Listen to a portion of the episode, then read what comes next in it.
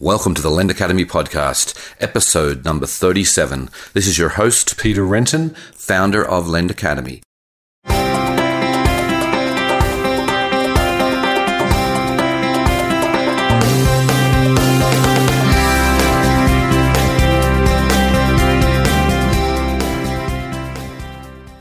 Today on the show, I am delighted to welcome Frank Rotman. He is a partner at QED Investors and he also spent over a decade at Capital One, including some time running their uh, personal loans business. So for that reason, he has a unique perspective on this industry. Uh, QED Investors is a firm that has made probably more investments in this space, in the lending industry than anyone else. And uh, his role there has, has basically exposed him to all of the, the leading companies that we, uh, that we have today and all the new ideas that uh, that keep arising. So, wanted to get him on the show, talk a bit about that, but also to talk about his white paper that I put it on Lend Academy a bit over a month ago, and uh, I think it's been a it's been a very well received paper. He talked about it at LendIt, and we're going to go in depth into that white paper in the show. Hope you enjoy the show. Welcome to the podcast, Frank. Glad to be here. Okay, let's just get started with just giving the listeners a little bit of background about yourself, uh, particularly about your your time at Capital One.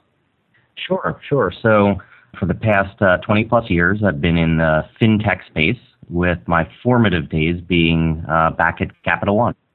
And uh, back in the Capital One days, I spent most of my time either building businesses from scratch that the company needed or fixing some of the large businesses when they were broken. So I was one of the earliest people with my hands on the subprime credit card business as an example.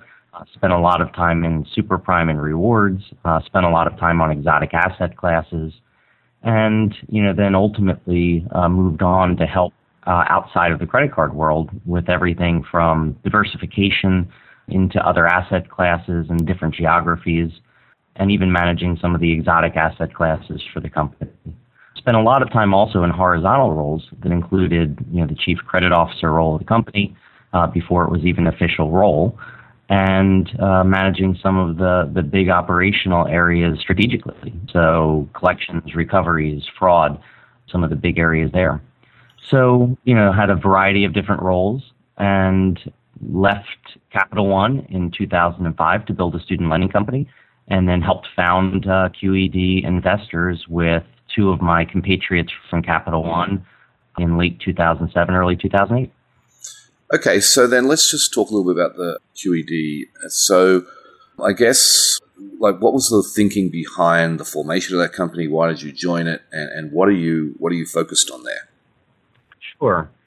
So QED was formed, you know, a little more than seven years ago with two other notable ex Capital One executives.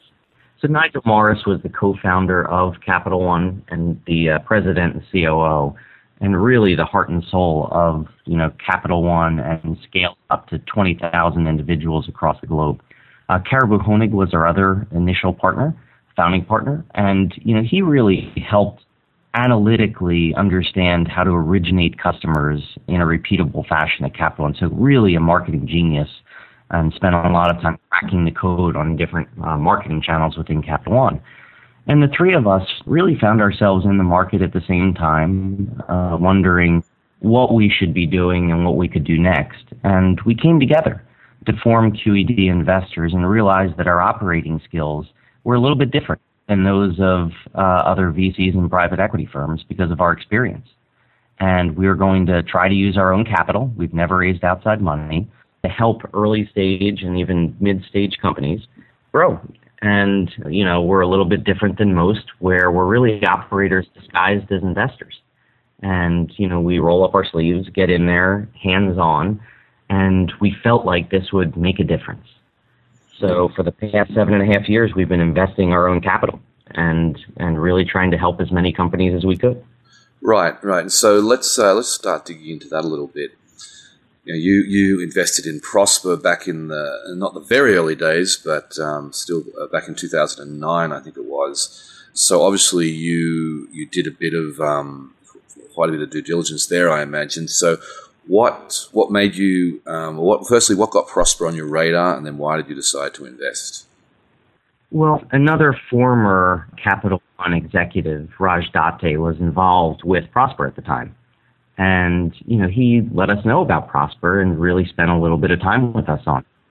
Um, we were talking to some of the other notable platforms that were out in the industry at the time, but we spent more time with Prosper than with the others. And, you know, you're right, this was not in the earliest of early days, but it was post SEC, uh, very, very soon after uh, Prosper had rebooted. It was only originating about a million dollars a month of volume. And to put that in perspective, before they shut down, they were originating between six and 10 million a month. So it was still a very early industry. And, you know, what we liked about it was the concept. You know, it was the first time that consumers were going to have access to an asset class in depth and yield, what was being projected to Prosper. And the problem was that Prosper just hadn't been able to deliver on its promise in, you know, the earliest of early days. And, you know, the reasons for not being able to deliver on the promise of returns were very obvious. So it's not like it was a mystery where, you know, the platform wasn't, you know, generating positive returns, in fact, significant positive returns for investors and wasn't, you know, delivering money saving offers to consumers. That was really the goal. It just wasn't happening. And the reasons for it were obvious. So again, the lender returns were negative on average. Uh, the risk models needed a complete overhaul. It, it was really obvious that you couldn't let the market determine the price when the market consisted of retail investors who didn't actually understand risk analytics and credit policy. You know, there were even details like the verification process was very underwhelming. And, you know, the company had a single product with a three year loan. So, you know, there were a lot of very tactical things that we felt comfortable being able to roll up our sleeves and help the company with. And if you solved those issues and, you know, created a very strong set of competencies within the company on behalf of investors and borrowers, the expandability of, of the platform at the time seemed limitless. You know, if, if you go back and read my original investment memo, which I did recently, it's interesting how we speculated that you know this could be applied to student, this could be applied to auto, this could be applied to other asset classes. And at the time, we thought that you know Prosper was the platform to crack personal loans and then move on to other asset classes on the platform. But it was just very compelling in concept. Right, and then um, so your your partner Nigel Morris, you know, joined the the board of Prosper, and obviously, you know, was intimately involved in the company over the next several years. So when I don't want to get, I don't want to make this all about Prosper this uh, this podcast, but I just want to have one more follow up. And you've you obviously saw the company go through a dramatic change uh, with you know, a recapitalization. You know when the Vermuts and, and Ron Suber came back came in. What were your thoughts back then, and how do you feel the the company is? You know what what really changed at Prosper? Sure. Yeah, it, it difficult situation when you know you see an opportunity that is fantastic and there's a crisis within the company that has nothing to do with the opportunity itself. It has to do with other details that are going on you know behind the scenes how the company is managed you know something about you know how the the industry participants are looking at your platform. And there's a lot of work to do to really fix the platform. You know some of it dealt with people some of it dealt with product some of it dealt with investor relations. And when the Vermuts came to the table with Ron Suber, it really was a catalytic event. So we were crossing our fingers and hoping that things would be better and getting the right management team in place to really catalyze everything and crystallize it into a strategy that the market liked. You know, it, it's what we were uh, again, crossing our fingers and hoping for, and it ends up that they delivered much greater than we ever expected they could, and faster than we ever expected they could.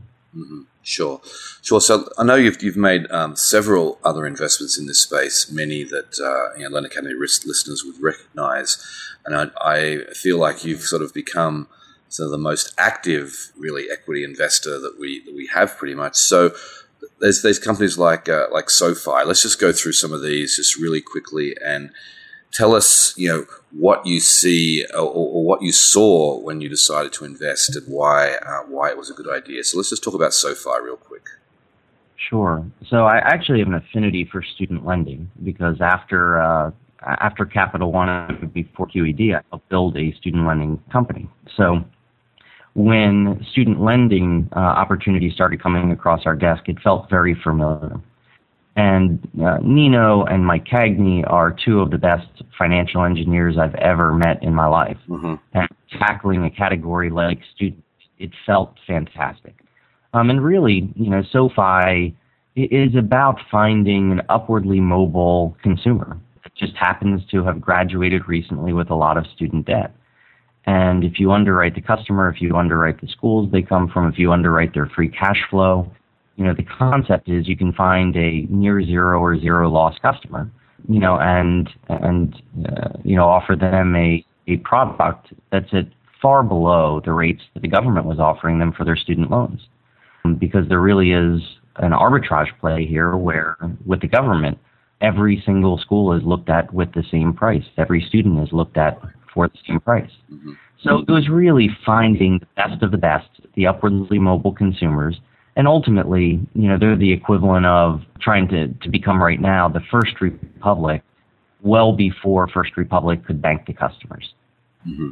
Right, and you know, and obviously that's you know they're they're talking about an IPO now. They're growing like gangbusters, and certainly that's going to work out to be a very very good investment for you guys. And another company that's growing really fast is Avant, and you were fairly early on on board there. Uh, you know, their bandwagon. What uh, what what did you like about Avant when you first looked at them? Yeah. So if if anyone in the audience has ever met with Al Goldstein, they'll realize that he is a force of nature. yes. His, his a third or fourth business that he's building He's very pragmatic, very aggressive, but measured in the steps that he takes. And I remember, you know, having a conversation with him very early on and saying, you know, we're either going to be best friends or you're going to kick me out the door because what I like about your business is it's a boring consumer finance business where you make money on interest. Right? I mean, it, it's not about anything other than offering the consumer a product that fits their credit profile, and there aren't games being played. You make money on interest. Mm-hmm you know, Al shook my hand and said, you know, we're best friends. That's what I want to do. You know, you understand the business. You know, let's figure out how to build this. And, you know, ultimately we've been modestly helpful to, to Avant and the business, but Al and his team are just superstars. They've built lending businesses in the past. You know, they knew what they were doing.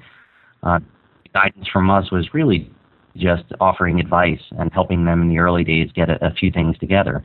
But you know, this team could crack any market. Right, right. Yep, I agree. And I'm going to Al is going to be a, a guest of my podcast. I hope uh, here coming up soon. And finally, let's let's just talk about Orchard. You know, I had uh, Matt Burton on here a few months ago, and they're obviously at the at the whole center of the marketplace lending ecosystem. And you guys are, are on board there as an investor. What what do you like about Orchard? Yeah. So now that the general idea of marketplace lending or you know peer-to-peer lending or even specialty origination of lending assets with non-banks whatever you want to call it now that it's arrived and people understand it and believe it's here to stay it's time for an infrastructure layer to really pop up to support this new set of players. And you know Matt Burton and there are a handful of others are actually crossing the divide from ad tech over into fintech because they realize that some of the same tools that were very helpful in the ad tech world are going to be helpful as the number of players expand in fintech. And Matt Burton is one of those individuals. And, you know, what he was building felt very familiar to us because we, in, in our, our earliest years of, of QED, we actually invested in quite a few ad tech properties, one of which was MediaMath, which was, you know, the first DSP in the ad tech space. And really, what Matt Burton is building is a DSP for lending, where there are obvious people who are trying to find loans, and those loans need to be described. The, you need to understand the characteristics of them. You need to understand how they perform. You need to create a bidding strategy for them, and you need a tool for executing your bids. And on the other side, you know, there's the actual inventory itself, and there are players that want exposure to the people who are buying and you know really matching up the two so that it's not you know one to one relationship where every time you want to light up a new platform you have to directly integrate you know you can integrate with orchard and orchard does work of of doing diligence on the platforms and then ultimately integrating with them and then creating the exposure layer, again, of all of the data, the reporting, the bidding, uh, all of it for very low rent. It, it just becomes incredibly compelling for all parties in the ecosystem. Right. Okay, so I just want to um, pull back a little bit and look at the industry as a whole. I mean, you're you were at Lendit obviously a month ago, and you know saw there's there's a huge amount of interest. There's so many deals. I think there's been more deals done in the last six months than there has in the entire history of this industry. It feels like anyway. So, what do you think about the money that, that's flowing today? Do you feel like it's uh, it's there's too much VC money trying to find the next uh, lending club or prosper? I mean, do you think it's too easy to get funded? Yeah, I mean, I, I mentioned this at Lendit, but we probably talk to on the order of 200 new lending businesses a year now. And if you go back a few years, that number might have been 50. So, you know, a four or five X increase in number of businesses a lot of them start to feel very much like Me Too businesses. And, you know, what I would say is there are certain industries and certain types of businesses that a very smart generalist investment professional or very smart generalist entrepreneur uh, can crack. And lending isn't one of them. Mm-hmm. So, you know, competencies need to be built through practice, experience, cycles, asset classes, uh, customer profiles, credit segments, uh, marketing channels. I mean, it's it's a very very complex business, and you know I know some incredibly smart VCs that are investing in the space, and the unfortunate part is they don't know what they don't know because this is a complex industry. And what we're seeing is a lot of these platforms, the, the new entrepreneurs also don't know what they don't know. So when you have funding sources that don't know the right questions to ask, and you have very compelling entrepreneurs trying to tackle big problems that also don't know what they don't know, you know, it creates uh, some gaps that are going to appear over you know the coming years as they grow. So, for instance, very few of the platforms or investors really understand the true nature of regulatory risk. You know, a lot of these platforms are trying to use new data sources, for instance, and if you don't understand Reg B, then you don't have perspective on whether it's a good idea or a bad idea, or the platform is going to get in trouble or not be allowed to use the data. You know, there are too many platforms also launching with not enough differentiation. And, you know, understanding how to launch a new financial service product in a, you know, a saturated or a competitive marketplace, I should say. You know, that's a whole nother set of questions. And in one of my earlier blog, you know, posts, actually talked about one of the questions that I ask all businesses, which is that if faced with perfect information, would a rational consumer choose your product? And very few of these new platforms can answer yes definitively. So again, I, I, I think, you know, to cut to the chase, too many platforms are trying to emerge. Too much money is being thrown at it but there's still room for some, you know, a next generation of giant to emerge because by no means have the emerging winners, you know, covered the entire space. Right. So then, what would it take on that note? If you know, so you say you look at 200 lending businesses a year. I mean, what? How do, how does one really, you know, position themselves such that you would be willing to open your checkbook and uh, and make an investment? Yeah. It, it might sound a little crazy, but looking for is an unfair advantage.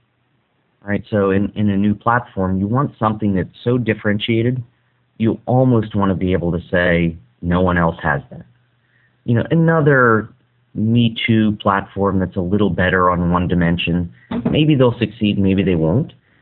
You know, but ultimately that's a tough game. And and I don't like playing tough games. I, I'd prefer, you know, the, these businesses are difficult enough to build on their own that you want to make sure that you have a reason for existence in the ecosystem. So I'm looking for things like privileged access to customers, right? Some marketing channel advantage. You know, too many people are fishing in the open waters of the internet, competing with the other, you know, players that are out there. And to me, that's not a winning strategy in a segment that's already been cracked by some other players. I'm looking for a world class team, and that consists of you know, not just the founder, but, you know, some of the things I talked about from an experience standpoint. And if they don't have the world class team yet with all of the experience, they recognize it and are willing to let us actually help hire into their organizations. Another very important point is that we're looking for a moral compass that points towards true north. You know, there are too many ways of making money in financial services, especially when you start to get into high priced lending, that if you don't have a moral compass that points towards true north, I mean, even one or two degrees off of true north uh, will ultimately get you in trouble over time. And we have no interest in that. So, I mean, that, that's really it. And, you know, there are a lot of asset classes out there that have yet to be cracked. You know, there are a lot of uh, business models and, and propositions out there that will resonate with consumers and small businesses. So it's, it's really about assembling everything in the right way. Okay, so I want to switch gears uh, right now and talk a little bit about the white paper that you penned uh, just a short time ago, the hourglass effect. So, I guess a couple of questions. First, give listeners a, a, little bit of a summary about the white paper, how it came about, and what were you actually trying to achieve by, by producing this paper? Sure, sure. I mean, occasionally there's just a topic that's begging to be written about, and I think this is one. The way I think about it is I, I don't know if you've ever been to a party where a group of people are discussing a topic and it's really obvious that no one in the group actually understands the topic that they're talking about. So you, you as an outsider are listening in on this conversation and you realize it's an interesting question, but no one has perspective or you know the insight to actually answer the question. Mm-hmm. And you know that's what this really that's what this really felt like, where the hourglass effect uh, the hourglass effect was meant to tackle the topic of why haven't the banks come back? I mean, it's a very, very simple question where you look at Prosper and Lending Club and some of the other platforms, you know, SoFi and Avant, and you, you see this growth in next gen lending. You know, whether it's a marketplace model or a balance sheet model, and you say, what's happening at the banks? Because they have a lot of advantages that if they decided to uh, come back into this space, wouldn't that mean doom for a lending club, Prosper, Avant, SoFi, or any of the other players? And I found myself answering that question a lot, whether it was to a VC looking at a new platform or it was to an entrepreneur that I was meeting with and talking to. It came up frequently. And then when your partner in crime, uh, Jason, uh, actually asked me the question about a month before you know, the Lendit conference uh, and said, look, this is something that I'm being asked a lot. Do you have any answers I should be giving people? it was really the catalytic conversation to just say, look, let, let me just write a paper on this and you know get some information out there with my perspective on the topic. And that's really the origin of the paper. Right, right. And I, I, got to admit, it's one of my questions as well. And, and Jason and I would uh, would chat about it, uh, you know, on a somewhat regular basis because it's, it's sort of been the big dark cloud. Not, not so much a dark cloud, but a big unknown that's been uh, hanging over this industry now for many years. So I want to actually go through some of the, the, the parts of your paper here because you really take us on a on, on a very interesting historical journey.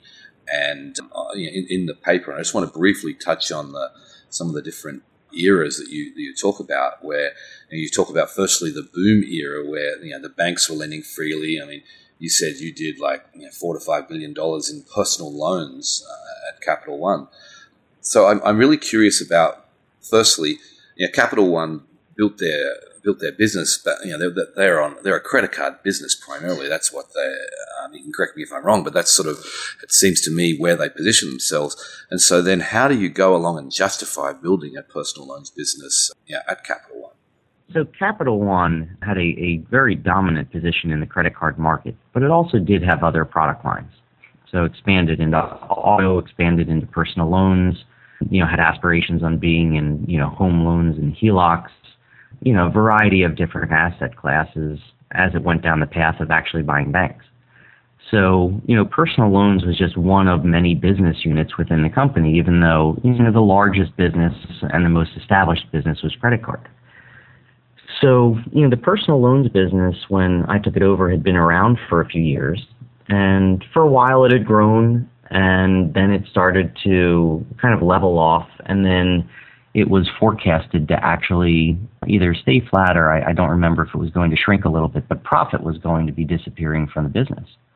And when I took it over, it was really trying to figure out why and what could be done to actually fix that growth trajectory. And it was a very competitive environment. I mean, uh, the first thing you have to ask is, you know, does this product have a place in the market for any particular customer segment? And that was a really difficult question to answer because at the time, you know, people were really tapping into their homes for equity, right? So their home was, as I called it, an ATM machine in the paper.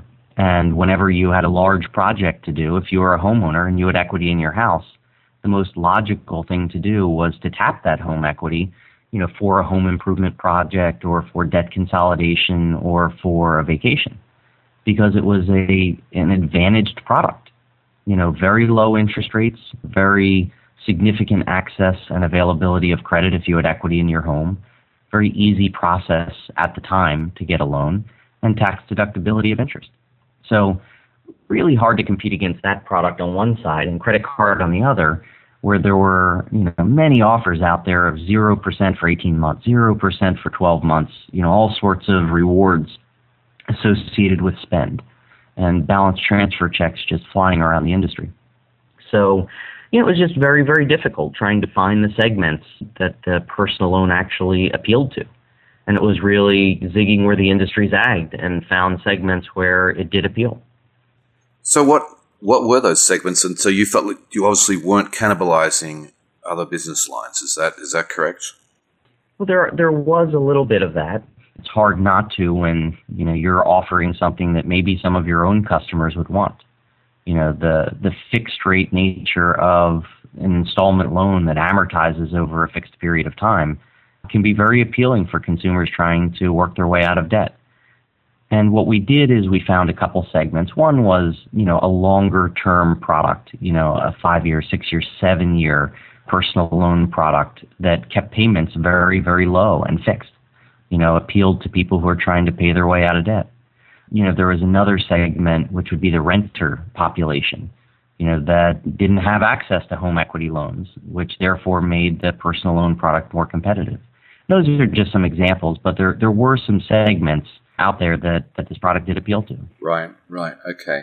So then, you know, you obviously are able to like, you know, this this business was going great in the mid two thousands, but then as we all know, you know, the bust came and it's curious that that every single bank exited this business. I mean, I know you talked about Discover being an exception, but pretty much every bank exited this business. Why do you think they couldn't ride it out?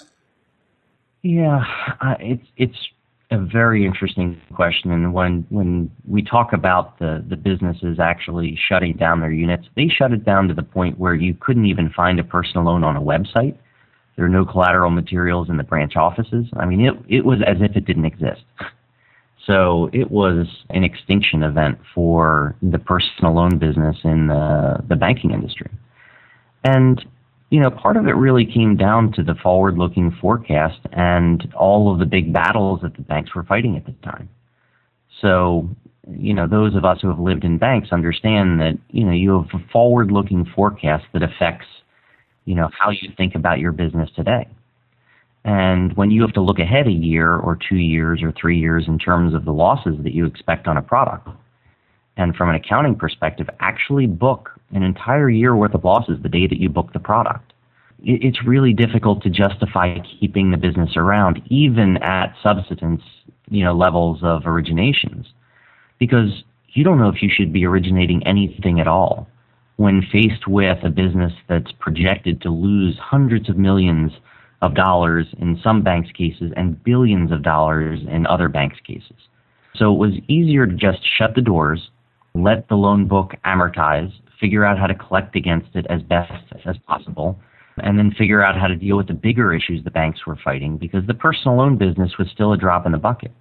You know, if you look at the Bank of America of the world, you know, you know, Citibank was facing its problems. Capital One, you know, was navigating you know, some of the, the losses as well. All of the banks had bigger issues. And when you're faced with big issues, you've got to focus on them. So shutting the doors on the personal loan business was the easiest thing to do, especially when faced with a business that was projected to lose massive amounts of money. But then you you know you also say that you know these projections were made like in the depths of you know 2008 2009 where you know everyone thought the whole world was falling apart, and no one knew whether the you know what would happen. You you point out that losses were nowhere near as bad as as the most pessimistic projections, and if these if banks had stayed in, it would have actually it, it wouldn't have been that bad. I mean, what um, you talk a little bit about the you know what actually happened now? We're, we're, we're many many years past that date, and we have the, the benefit of 2020 hindsight. But uh, at the time, um, you know, banks shut it down, but in reality, they didn't need to, right? Yeah, yeah. I mean, one of the jobs that I was responsible for at Capital One was corporate loss forecasting, and I would never wish that on my worst enemy. I mean, it's a really, really tough job because you know you're wrong. Uh, it's a matter of by how much, and you know, are you even close to the projections, or, or, or are your projections even close to what reality is going to unfold? And you know, you're dealing with backward-looking data. You're dealing with you know some forward-looking projection methodologies, and again, you just know you're going to be wrong. So part of the problem is when you're forecasting forward-looking losses when you're at the peak of a recession, you don't know you're at the peak. So if all you're seeing is a climbing curve, if all you're seeing are economic figures that are getting worse, not better, you know, the job loss rate was at uh, a very, very high level. If you look at, you know, some of the backward-looking metrics like the personal saving rate of the consumer in the United States, it was at really bad levels. And, you know, you could march economic variable by economic variable, and you said, until these things start getting better, I'd better project a bad economic environment into the future. And then what happens is if the world starts correcting, you know, you're not willing to, you know, project out that it's going to continue to, to cure. It's just not the prudent thing to do. Right. So you're always going to be wrong. But what I would say is the best business you can book is probably at the peak of a recession because you're projecting things are going to be much worse and pricing it accordingly right. than it's actually going to end up being. So that could end up being some of the best book of business that you that you end up writing. Mm-hmm. Mm-hmm. Sure.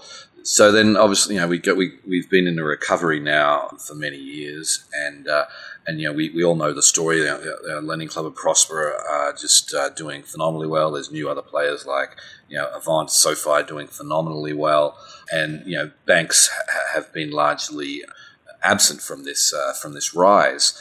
And you know, I want to actually talk about the, the, the future because we, we all we all know the, the boom right now is um, is happening in this industry and in, part of this recovery that we're still experiencing. But you you talk about reasons why a big bank hasn't got in, and I wanted you to talk a little bit about why and you know some of your some of your prognostications on the on the future and you know talking about where you know you know where banks uh, may may come in. So let's first just start about talk about why you know despite you know very public um, success of uh, of this industry that banks haven't come in. Yeah. Well, you know, banks actually have a a long institutional memory. In fact, I would say probably any big company in any industry does. But, you know, banks in particular, you know, if bad things have happened within a business unit or within a product, it's hard to undo that organizational memory. So I do know of quite a few people, you know, uh, some very good friends who have tried to relaunch some of these businesses within the banks, and they just keep encountering barrier after barrier after barrier. So you know, there, there really is a long organizational memory. In addition to that organizational memory, you, you have to recognize that today's environment is different than the environment when all of the systems and product were live in marketplace. So there's a, a bunch of IT debt that would need to be paid. New systems would need to be dusted, or the old systems would need to be dusted off. Or new systems you know, built or contracted with third parties to get these systems up and off the ground. So there's actually a lot of IT work, you know, associated with launching uh, a product that you've shuttered the doors on. And, you know, that requires, you know, even more institutional fortitude, you know, to make the leap and build the product again. So, you know, you've got a lot of reasons why the banks aren't aren't coming back directly you are seeing some of them dip their toes in the water in a very expected fashion. So some of the banks um, have decided that the first thing they're going to do is to make the product available as a cross sell to their existing customers. So they're tired of losing their own assets to another organization. So the first thing they're going to do is not aggressively cannibalize themselves, but at least make the product findable. Uh, and there are a handful of banks that have, you know, put it back up on their websites and have enabled it back in branch. Mm-hmm. In fact, you know, some of these banks are allowing you to start the origination process online, but then they drive you into a bank to close the loan, which is the opposite of what a lot of these customers are really looking to do. Right. They start online, they want to consummate the product online, and the banks still don't get it. They want to do the verification face to face. They want to try to cross sell them incremental products face to face. And they're just more comfortable with the ribbons when they can see and touch the customer. Right. So they, they really haven't relaunched again. Mm-hmm. Yeah. So, and you, you talk about the future where, you know, obviously one option is going to be that they're not, they're not going to do anything. Yeah, I, I, want you to talk a little bit about the, the concept that you, you discussed about the knife fight, which is you say that we're, we're in right now. What, what do you mean by that exactly? Well, it's, actually pretty funny. I was in a board meeting the other day. I won't say with which company, but their marketing person came out and said that we're in a knife fight. I don't think they realized I wrote the paper that you know referred to knife fight, but they talked about you know the industry and how things were unfolding as a knife fight, and, and really it just means that you're in a competitive marketplace, and it happens in all industries eventually when there's good economics and good product to be booked. So, you know, uh, I remember in the late 90s and early 2000s at Capital One, we had a set of competitors that we were aggressively competing against on a regular basis. And it was the same. Just means that if you're all in the same channels and you're all trying to originate similar customers, that it's a battle. And it means that your acquisition costs are going to be, you know, slowly going up unless you can figure out you know, channels or products that differentiate. And, and that's really what's happening in the industry right now. Okay, so then, you know, the, you, you talk about, you know, that you think it's, it's, it's, it's unlikely that, that banks are just going to restart for the, for the points you just made. But I want to talk a bit about the, the, the fifth um, thing that you talked, prognostication, about uh, lending as a service. And this is something that I, I personally think is a, is a huge opportunity that isn't talked about enough yet. And I want you just to give, you know, give the listeners a bit of a bit, a bit of an explanation about what, what you mean or what that what that is and how you think it's going to evolve uh, in the coming years. Sure, sure. So Prosper was our you know first investment in this space of next generation specialty originator of lending assets. And you know, over the past seven years, we've now we've invested in 15 origination platforms that directly originate uh, small business or consumer loans. And you know, really, we we came upon this trend because we saw a fragmentation occurring of the value chain, where no longer did you need to be every single thing in the value chain in order to make a loan. You know, you didn't have to have a bank charter. You didn't have to have deposits. You didn't have to have, you know, world class capabilities in, you know, credit underwriting. You didn't need to have, you know, servicing and collections. It, it was really about tearing apart the value chain and reassembling it any way that you wanted to. So if you wanted to become a specialty originator where you had a lot of a lot of your focus on originating the customer, but you didn't want to service, well, there are players out there who could service for you. You could fragment off that piece of the value chain and let someone else do it for the business model. You know, or if you felt like servicing was a big advantage, you could uh, have that as part of the, the value proposition and then charge, you know, your your customers accordingly for that. So when I talk about lending as a service, it really is just a, a continuation of the fragmentation of the value chain, where now you have some smaller banks, even large banks, and you have brands that are non-banking institutions. And you're allowing them to basically say the asset that we bring to the table is access to the customer. And maybe that's all they want to do. And if they have the ability to access the customer, in this world of a knife fight, it gives them an advantage, right? Because they have access and channels to customers that a lot of these platforms might not have access to at a reasonable cost. Mm-hmm. So if they can access the customer, and with the brand they've built, uh, the channels that they've built, they can get their attention. They no longer need to do everything downstream in the value chain to be able to make loans. And the platforms enable them overnight to basically deliver competencies around credit underwriting, you know, competencies around account management, around collections, recoveries.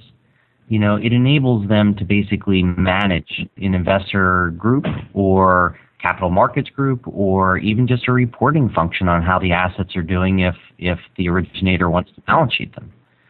So, you know, the capabilities that have been built by these larger platforms you know, it, it really enables a complete fragmentation to the point where all you have to do is deliver the customer uh, or even access to the customer, and everything else could be done by one of these lending as a service platforms.